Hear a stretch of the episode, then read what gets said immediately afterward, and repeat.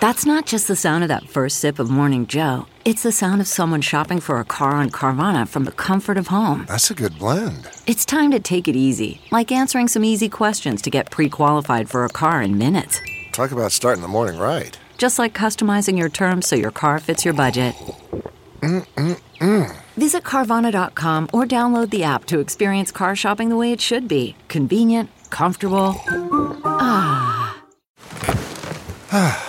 The comfort of your favorite seat is now your comfy car selling command center, thanks to Carvana. It doesn't get any better than this. Your favorite seat's the best spot in the house. Make it even better by entering your license plate or VIN and getting a real offer in minutes. There really is no place like home. And speaking of home, Carvana will pick up your car from yours after you finalize your offer. Visit Carvana.com or download the app and sell your car from your comfy place. The following podcast is a Dear Media production. Hello, Caviar Dreamers. I'm Margaret Josephs. And I'm Lexi Barbuto. And every week we are bringing you entrepreneur real stories from leaders, disruptors, change makers, and risk takers. We may not be serious, but we seriously mean business. Hello, Caviar Dreamers. Hello, Caviar Dreamers. We are here, and we are here with a new fabulous friend of ours, Susan Peterson. Hello. I'm Hi, so girl. I'm so excited that we're here with Susan Peterson. I just met Susan at an event that we did for my amazing alarm company, Vivint.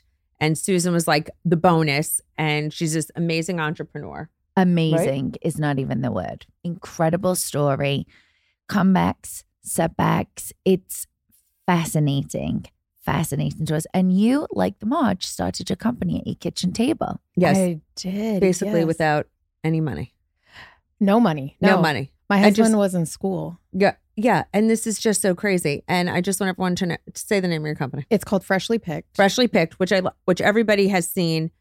Every celebrity's child wears it. It's a baby moccasins, Baby moccasins, diaper bags, diaper- sleep stuff. Yes, it's all things for your babies. Very chic, fun, amazing.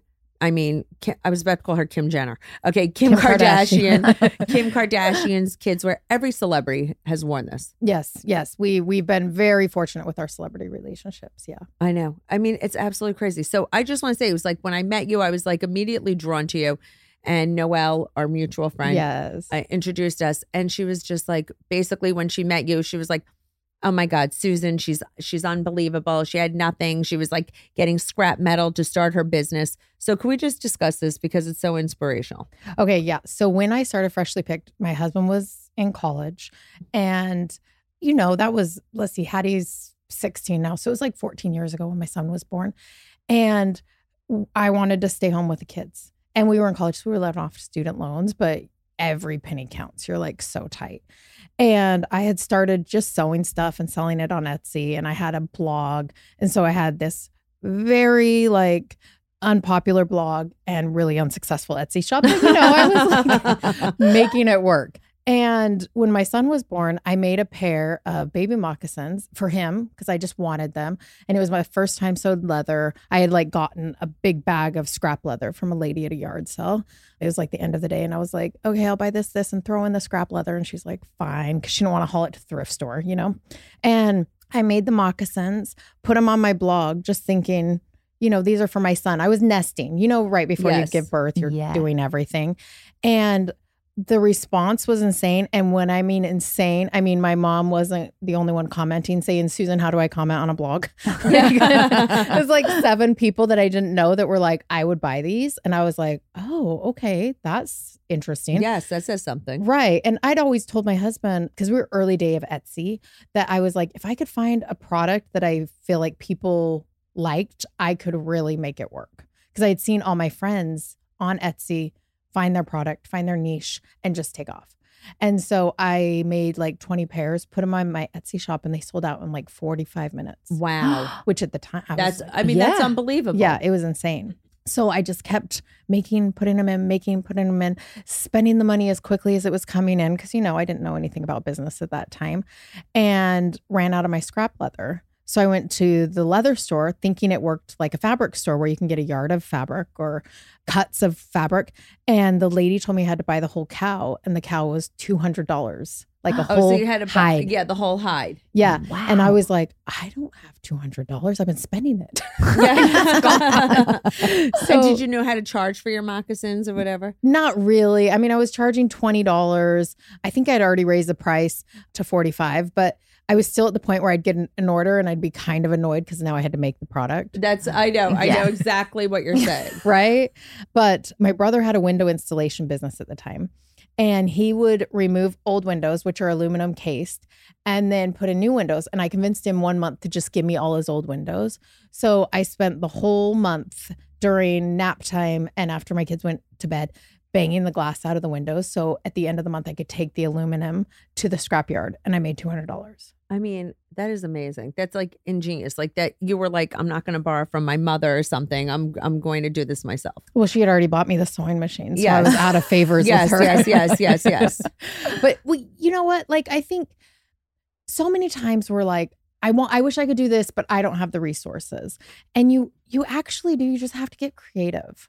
And that's what I just did, you know? I know that was so smart. So you did that, and then you bought the whole cow. And then from then on, I was able to just save my money, put it back into the business, and continually reinvest. Now, at what point did you stop making the moccasins and hire someone else?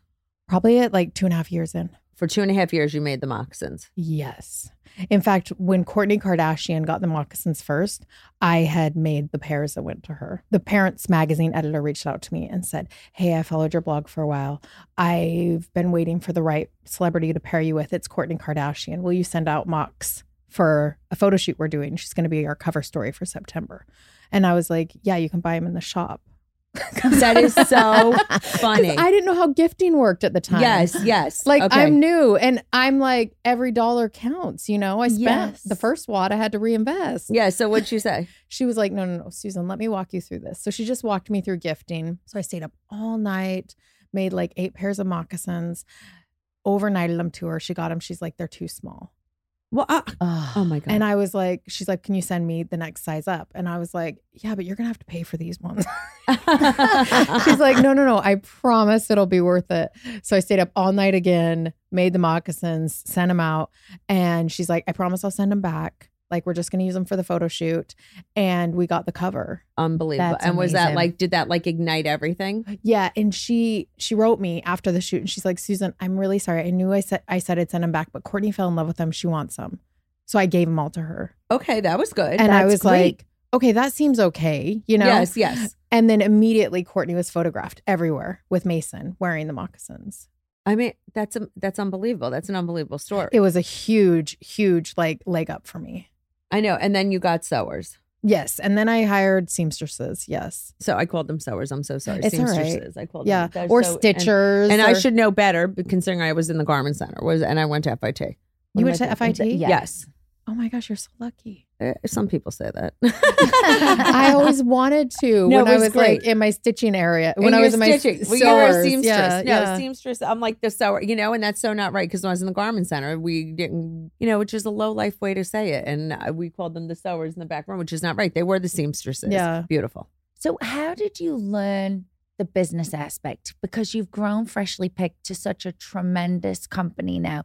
Thank from you. literally like, you know, someone teaching you about gifting from an editor perspective. Like, how did you learn to run a business? Because I think when you're creative, that's the hardest thing. Yeah. Yeah. Lots of trial and error. And then I've real I'm very aggressive about finding mentors. So Noelle, who you guys met, Yes. She was one of my first mentors. And she, I met her at a trashy book club. And by trashy, I don't mean like smutty. I mean, we'd read bad books that really shouldn't have ever been printed. like um Tori Spelling's storytelling book was one of her Okay. books. All right. and it's like just, you know, whatever. How did this get printed?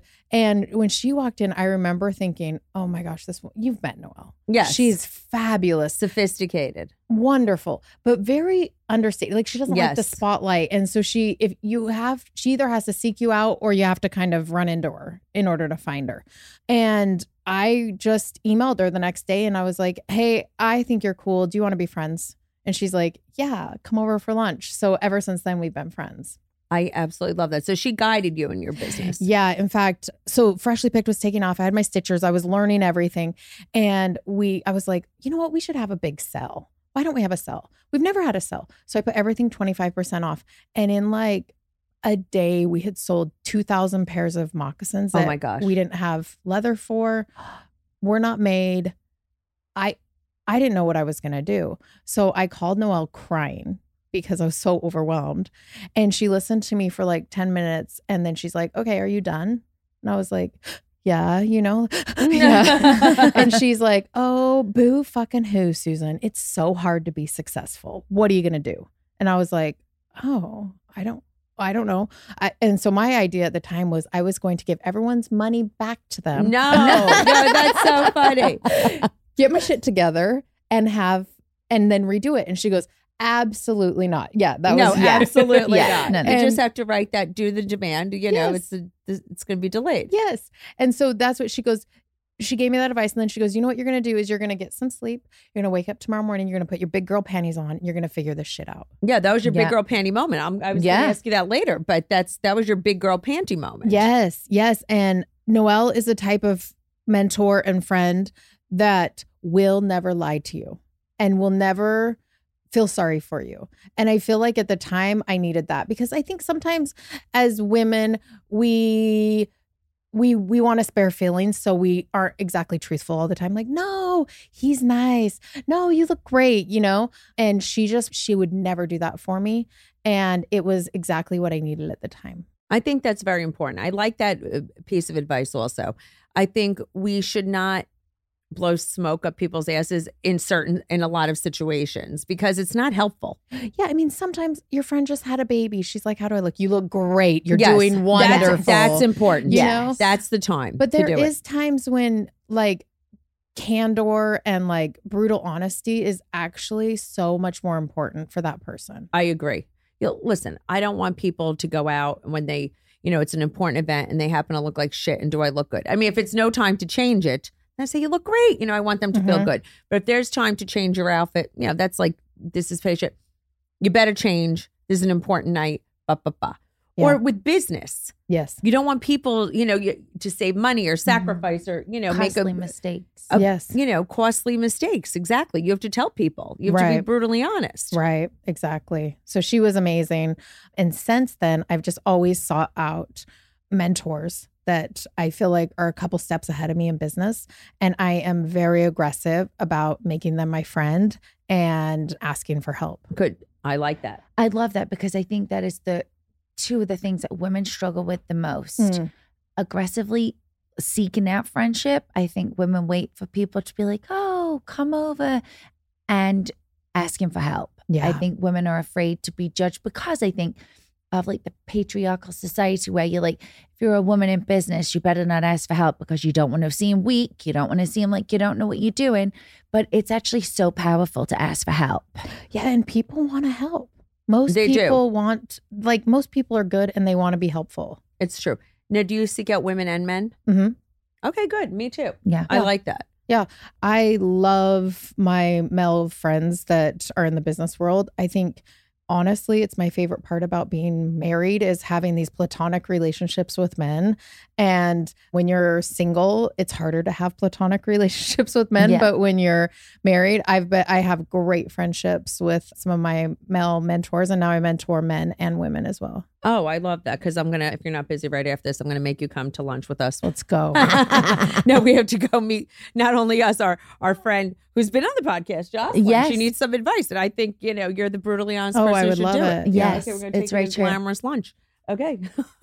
At what point in your business did you do Shark Tank? Because I know you did Shark Tank. it was about 4 years in. and was that helpful? Oh my gosh, amazing. Well, at the time, so my episode had seven and a half million people watch. Wow. Wow. Which Shark Tank, like you just can't get that kind of viewership now. No, no. No, because that was in the you know that was like in the beginning of Shark Tank. It- Yes. Like it wasn't have like yeah, so it wasn't diluted. It was a thing. People I were was season five. Season five. And So what did the sharks say? Because I'm sorry, I didn't watch that. oh no, it's fine. It was so long ago now. People are like, What what was it like? And I'm like, I don't I have no idea. I know reality television and is traumatic. It's traumatic. It's traumatic. It is traumatic from top to bottom, the whole thing.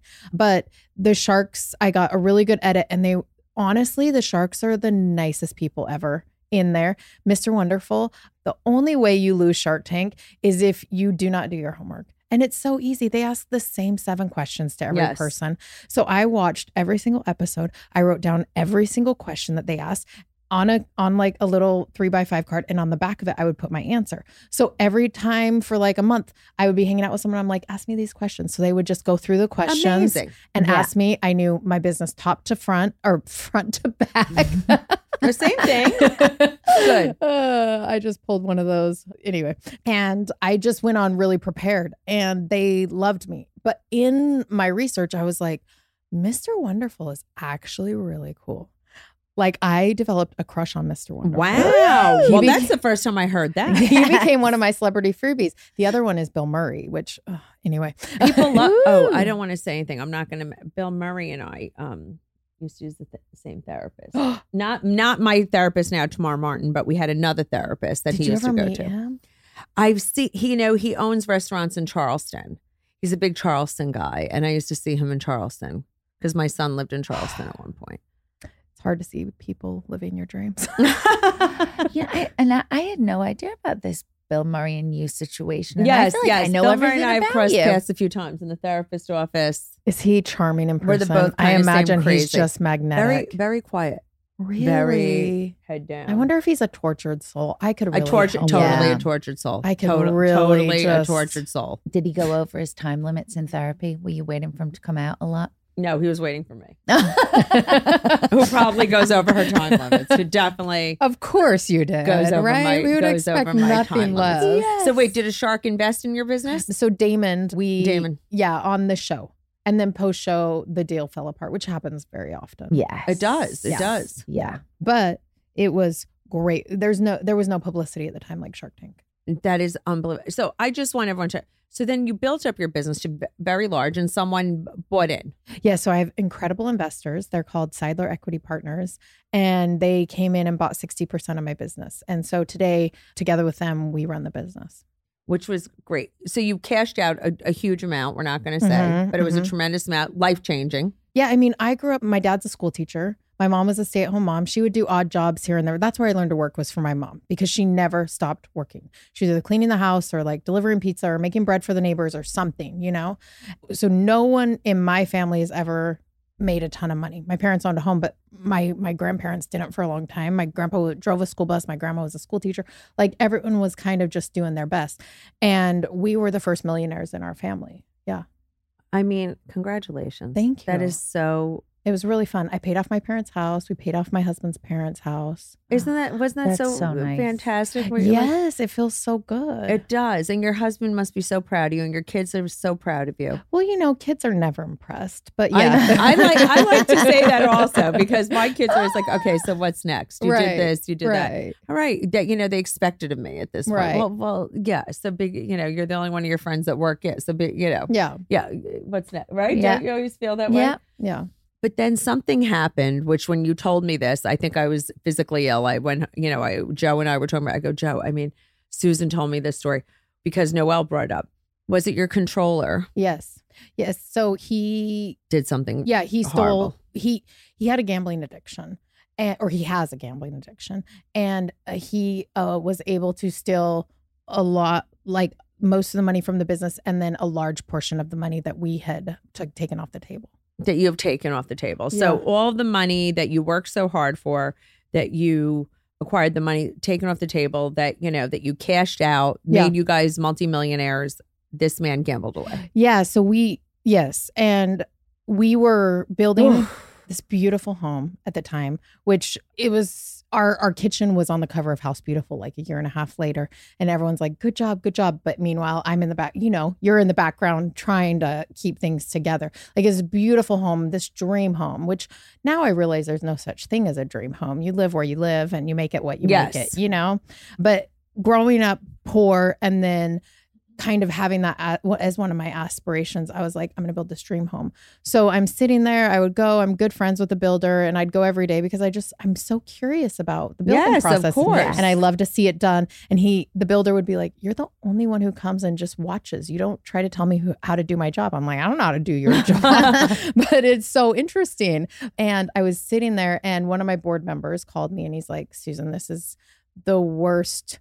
News I've ever had to give anyone, but Ugh. he knew the guy and he's like he's been stealing from you. Because he finally like the walls were closing in. The money was running out. And so he called this my board member and it and confessed to him.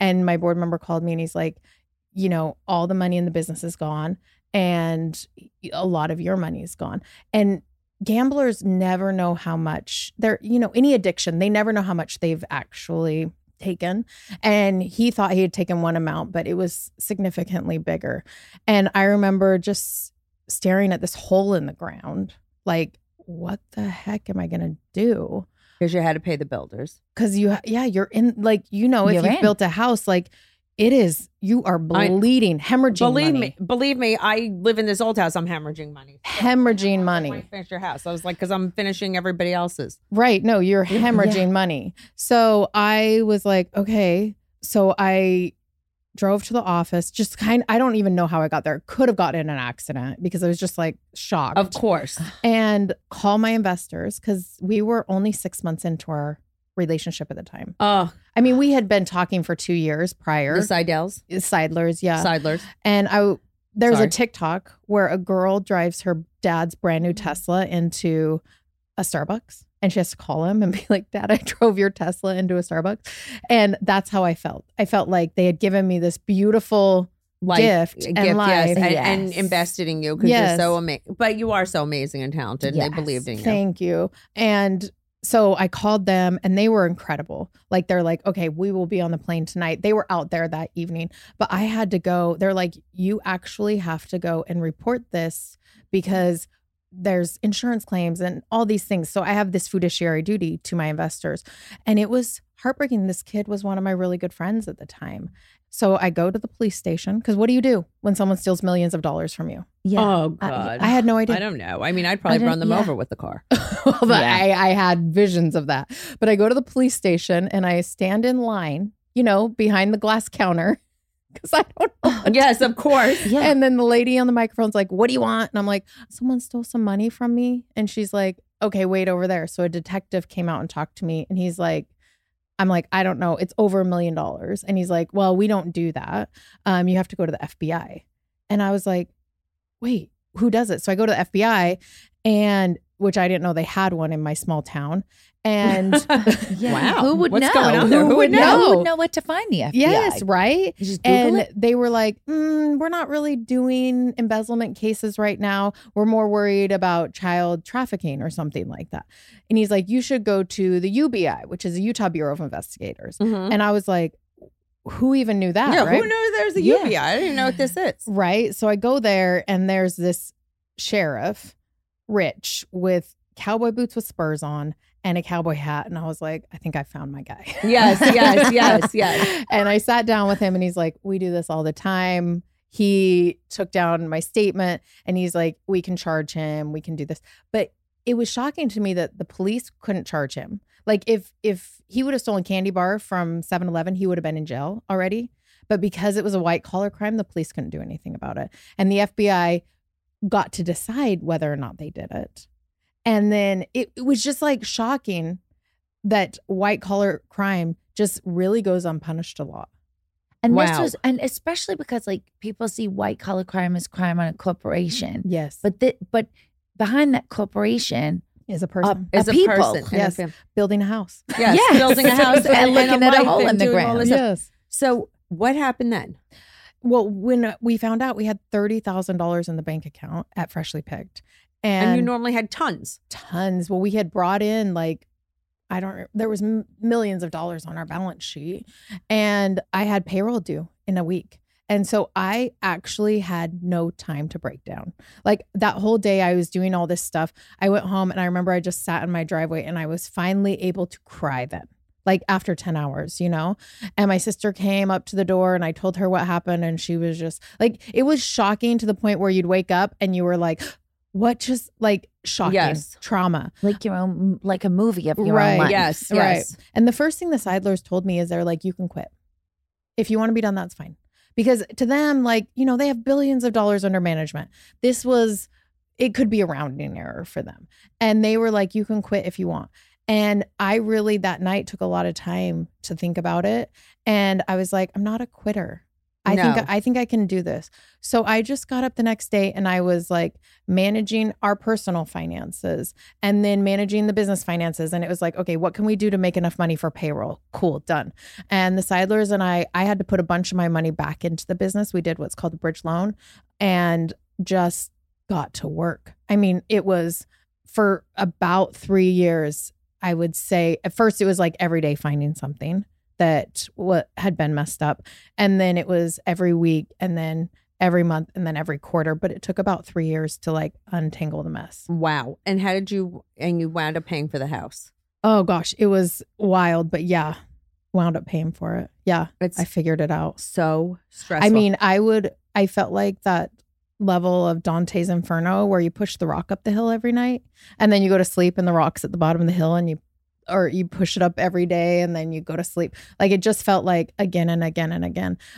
this is a story of like resilience of no other because you really you build something up. But the the other part of the story that I want everyone to hear, which also shocked me, is that you forgave this man and you still have a relationship with him, somewhat of a relationship. Yeah. So it was so important to me. I've known a lot of women who their story is I would have blank, but this happened to me when I was younger. And I I forgave him for me first and foremost because I didn't want to carry that with me. And it just it's too much. And it took a long time. I mean, it was a lot of prayer, a lot of like meditating, a lot of stuff. And every time something came up for the business or for a house that like was a mess from the fraud, I was like, oh, I thought I was through this, you know? So it took a really long time to forgive him, but he was in jail in 2019. I got a letter from him and we hadn't talked. Like we hadn't talked during the trial, we hadn't talked at all. And it felt like, I think, step seven, where you make amends. And And it was like, here's what I know I did. Here's how I know it affected you. I'm sorry. You know, I'll work the rest of my life. And I had already forgiven him at that time. I had been driving home about six months previously in the morning. And I, you know, you kind of pick at your old wounds a little bit. And yes. I, I'd pick at it and it felt gone. And I told my husband, I was like, it's gone. Like I've forgiven him. Like I feel like we can move on with her. I, I feel like I can move on with my life. So when I got that, it felt good, but I was like, oh well, I've already forgiven him. And it just it felt good, but I didn't feel like it was necessary. And then I just kind of sat on it and prayed. Like I'm a big prayer. And what is what is your background? what's my What- what's religion? Ba- I'm a member of the Church of Jesus Christ of Latter Day Saints. okay. Yeah. All right. Good. and I was praying and in February, so I got the letter in December. In February the next year, I woke up and just at like three in the morning, and it was like, you have to write him back right now. And how it would work is he would send me a letter and I could send him uh email. I couldn't send him an email. So I had had this email kind of drafted in my head and I just wrote it out real quick, which was like, Hey, I forgive you. You know, like, I think you're a good person. I really do. I think he's a good person who made mistakes that got out of control and compounded. And he, he just got to be way too big for him. And wrote him all this stuff. And then, you know, just went about my day. And about a month later, I got an email back or a letter back from him. And he was like, listen, you'll never know, but I got your email. And then I got divorce papers from my wife on the same day. And so it was like this beautiful time that we had where he was in jail. And so he wasn't paying restitution yet. He wasn't having to do, he wasn't having to figure out his life outside of jail. Where we kind of, it's so rare that you're on that side of forgiveness. I feel like you're usually asking for forgiveness. Yes. Mm. And to be on that side of it was just one of the most beautiful experiences of my life. It's sacred to me, actually. Wow. I mean, you're, That's impressive. you're such a good person. Incredibly impressive. guys Very, so nice. very impressive. Very, very impressive. You do it for you, though. I agree. I agree. Forgiveness. I've said that a lot too. I do a lot forgiveness, and it, it's about. It is a it's a selfish act at the end of the It day. It is. It is. but it pays dividends. Unreal. I agree. Yeah. But I mean, that would be a tough one for me. But I, I'm learning from You you, what, and I think I'm. Te- you're teaching me a lot. Of this is very good. At the moment it happened, the money still means nothing to me. I know how to make money, so I'm not worried about ever making money. Like I I I tease my husband this whole time. I'm like, we should move here. I would love to drive the subway. I think it would be so fun. I would love to ride. I, I don't know. I haven't ridden this subway in a very long time. Uh, I would love to drive it. Like I could Drive make, the subway. drive, drive it. I'm fascinated by these train drivers. It looks so fun. I could make money doing anything. I could move to the top of any organization. Like I am not afraid of that. Once you know how to do it, it's not hard. No, I agree. I agree. And so the money was never an issue for me. The bigger part for me was like the betrayal and That's feeling what like it your is. The trust. betrayal. Yeah. But I had a wonderful therapist who specialized in betrayal trauma. And I told him my first my first session, I was like, I I want to forgive him and I want to move past this. And he's like, and I was like, and I want to be someone who trusts. Like I don't want to lose that about myself. I really like that I'm a trusting person. And he's like, okay, sounds good. And so we just got to work on those things. I'm like mesmerized by this whole story because I feel like that, like you cracked a code that holds people back their entire life. I think Yeah. I think that's what it is. It's the it's the trust. I feel like I've been betrayed a lot and I feel like I'm still a trusting person. yes, very. Yeah, I mean, you get a little wiser with each one, you know, but I love being a trusting. Don't you love being a trusting I do person? love being a I like seeing the good in people. I am a trusting person. I mean, I've been burned a lot of times, not like that to that level. You know what though? It doesn't it's it's the same. Betrayal is betrayal. It doesn't matter if there's money attached to it or if there's like 20 years of friendship. There is, there is. I've had betrayal yes, is exactly. betrayal. Yeah. It's the same. It's true. It's absolutely. You're absolutely right. I agree. I agree with you. So now tell me. So freshly picked, totally picked itself up by the bootstraps, Yeah, we, doing unbelievable. Yeah, worked worked our butts off, repaid the bridge loan, which was just such a relief for me. And I hired a CEO in January, and so I'm totally out of the day to day, and it's wonderful. Do you still do the design? No, No? nothing, no, none of it. It's so nice. Isn't that great? Yeah, when we paid off the bridge loan, I had a full nervous breakdown, which I've never experienced in my life, to the point where I like lost touch with reality and it was really scary. And I got into my therapist and my doctor and I got on antidepressant, which was really helpful for me. And my therapist said, I think that you worked so hard over the past four years and you didn't give your body a chance to deal with the trauma that now it's dealing with the trauma. That's understandable. Yeah. And I took about six months off. And that was actually really good for the transition of hiring a CEO because when I came back, I was like, okay, I think that I can let go of this. I think I, I, I got it to the point where I didn't quit. It's going to move on. It's going to be a legacy brand, which I've always wanted it to be. And I can go do other things. I just need to let go. So what what's next for Susan Petersen? I don't know. You know, when you're nine months pregnant and someone asks you if you're going to have another baby, yes. and you're like, I don't know. yeah. I started a podcast, which has been amazing. My kids are late teens. Hattie's 16, she's a senior, and Gus is 14. And I'm just holding on to these last couple of years with them living in my house. Like it's my oxygen. And I've just been really enjoying spending time with them. And, you know, I really feel like I build what I need to build and I end up where I need to end up. I don't believe in coincidences. I think that life is beautiful and things happen and fall into place and the universe has your back or God blesses you, however you want to think about it. And I just know that something big is coming. I don't know what it is. It'll be fun. Okay. Wow. Uh, What a great attitude. I think this is so great coming off of a lot of the conversations Lexi and I always have. What would you tell your younger self? Oh my goodness. Like what age? I know, whatever. So the, the little Susan, the little Susan, Oh. watching your mother bake bread and, Oh. you know, when you were a little girl. And, Oh my gosh. You try to get people to cry, don't you? no, Marge? no, no, no, no. I could cry listening to your story. Um, for her, I would tell her, "You're not too much, and your love is beautiful." Oh, Yeah. For my 16 year old self, I'd tell her, "Show your boobs to more people. It's not that big of a deal. These are great." I like that. For my 20 year old self, I'd be like, "Don't worry, tw- just have fun in your 20s. You figure it out in your 30s." And for my 30 year old self, I'd say, "You're doing such a good job." Oh, I that's such that's such great advice. That's beautiful things. That's beautiful things to hear about your life.